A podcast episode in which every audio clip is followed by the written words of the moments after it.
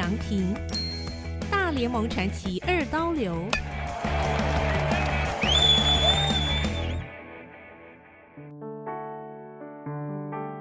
第五章：二刀流背后的故事，父亲的启发与教练的养成计划。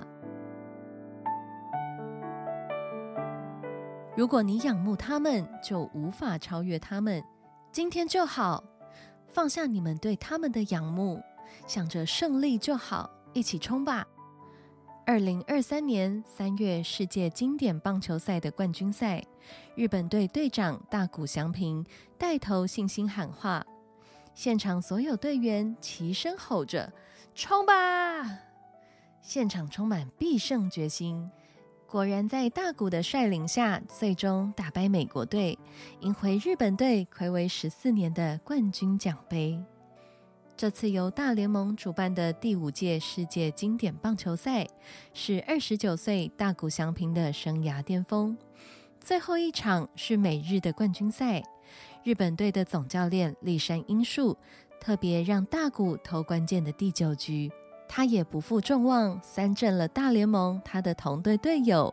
此次代表美国队的强棒神尊楚奥特，大谷这关键的三振让日本队赢回了经典赛冠军，并获选最有价值的球员。十七岁的大谷曾写下人生目标，二十七岁要拿经典赛 MVP。如今他自己写的剧本真实上演，真的好传奇。有日本媒体直接说，这一届经典赛仿佛是为了大谷翔平举办的。的确，参加这场经典赛时，他已经离开日本，投入美国职棒大联盟第五年了。大谷的进步，全球都在看。他并不是和别人竞争，而是向自己的过去挑战。不是为了胜利，而是为了更多的体验棒球给自己带来的愉悦。一位常年采访大谷的体育记者说：“大谷永远是一个棒球少年，人人都有天命，大谷翔平也不例外。他就认为自己是有天命的人，就是一个为棒球而生的运动员。他一到大联盟的表现，就让世界耳目一新。他的投手与打击的天分不断曝光，让全球球迷追捧。”从二零二一年起，大联盟更视为一个亮点。这样的天分加上好运，真是不多见。一开始他要坚持投打双七，就被美国的棒球界质疑做得到吗？等到他真的做到了，天使队尽管在美国联盟的最好战绩也才是第四名，因此无缘打进季后赛。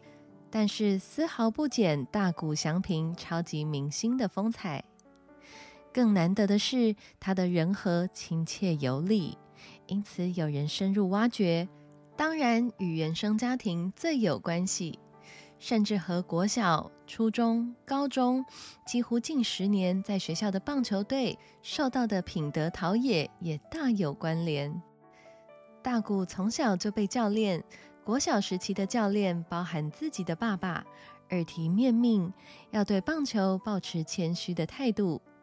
由于他经常担任先发投手与排在第四棒最关键的打击顺序，熟知棒球规则，也知道自己是王牌的明星地位。越是这样，教练反而越要磨练他。于是他经常被派去扫厕所，这是为了要他能脚踏实地。即使是最基本、最微小的清洁工作，也要尽心尽力，如此才能磨练他的心性。因此，对大谷而言，谦虚有礼已经是他的内化习惯与人生态度。所以，他在球队会主动捡垃圾，不足为奇，丝毫没有大牌球员的傲慢态度。你们是怎么训练他成为今天的样子呢？很多体育记者从他国中时期就密切注意大谷翔平，等到进入花卷东高校开始冒出头时，那年高一刚入学才十五岁，体育记者佐佐木亨就来访问大谷的父母。得到的情报证实，这是一个典型的好教养家庭的孩子，而且发现大谷家三个孩子都是体育健将。大谷如今是大联盟二刀流球星，哥哥龙太曾是社会人棒球选手，姐姐杰香在学生时代则是打排球的。大谷小时候很爱睡觉，经常晚餐煮好了，只见他在沙发上就睡着了，因为白天练球太累了。妈妈加代子本身更是羽球国手，从小也带着小儿子尝试各种运动赛事。妈妈说，他小时候其实本来更爱游泳，小学五年级之前的目标原本是要当游泳选手的。大谷家庭的气氛是和乐的，父母从来不在孩子们面前吵架，让孩子们永远可以感受到安心的环境。客厅因此成为最舒服的地方。大谷是老幺，最喜欢赖在客厅做功课或是看电视。妈妈说，大谷总是躺着扔棒球，以免把球打到天花板。而大谷会偏食，不吃番茄，妈妈也随便他。反正学校的营养午餐调配很好，营养素看起来足够了。通常爸爸一回家，妈妈就会夹菜，热腾腾、香喷喷的铁板烧料理就会上桌，三个孩子会马上凑过来再饱餐一顿。日本东北地方的岩手县是一个四季分明、冬天漫长的偏乡。二零一一年，在大谷祥平十七岁时，还爆发全球瞩目的三一一东日本大地震，海啸侵害的地方也涵盖了大谷就读高中的花卷这个地方。当时日本集合整个国家的力量，要来振兴东北地方，但是花卷最被关注的还是在青少棒的卓越表现。花卷东高校出过知名选手菊池雄星。菊池后来当了职棒选手，知名度很高，所以大谷还是决定跟随菊池学长的脚步就地发展。在日本，针对全国少年的志愿调查，当职棒选手往往成为排在前面的选项，而且野球少年甚至是一个很通俗的名词。这个专有族群通常指的是从小学三年级九岁开始就已经参加学校棒球队的小学生，然后一路打棒球，同时升学。这些野球少年从小学三年级开始到国中的三年以及高中的三年，总共八九年都在棒球队。日后更有不少人是要以职棒为人生目标。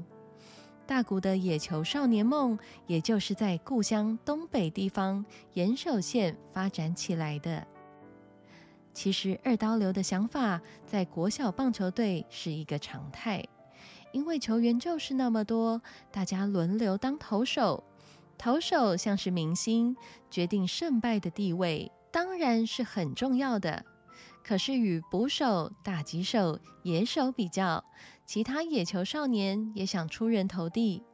不过爸爸提出另一个观点：投手丘只有一个人，好孤独；打击位置比较多人作伴，最好也可以担任打击手。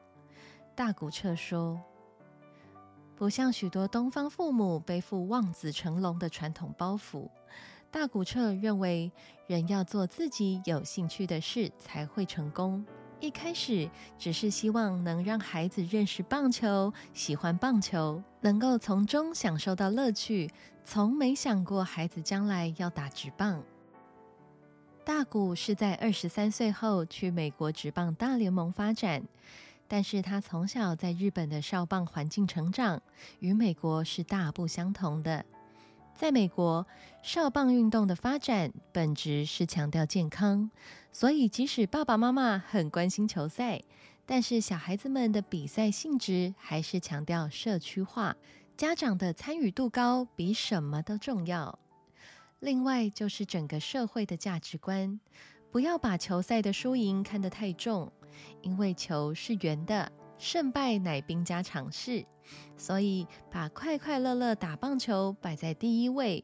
输的人要有风度，因此陶冶品德、做人风度，并且重视纪律与运动家精神，成为比赛的核心精神。不过，大谷翔平是日本人，日本人虽也强调团体目标的动力等社会压力，而且内化为每个日本人的道德规范，但是日本人同时也强调赢家的精神，所以比起美国就没有那么欢乐。很多人好奇，大谷翔平为什么在国高中时期就懂得制定他的个人生涯目标？这都要归功于国中时期是由父亲启发，高中时则是由教练透过曼陀罗计划的九宫格表格，逐步鞭策自己，希望预先规划人生走到什么阶段，可以做到什么事情。相较于目标感较弱的同才，目标感更强的青少年比较快乐，生活满意度也较高，且设定短程目标也有效果。所以用这个有效的方法，大谷祥平从国高中开始就培养了好习惯，有计划的规划人生目标。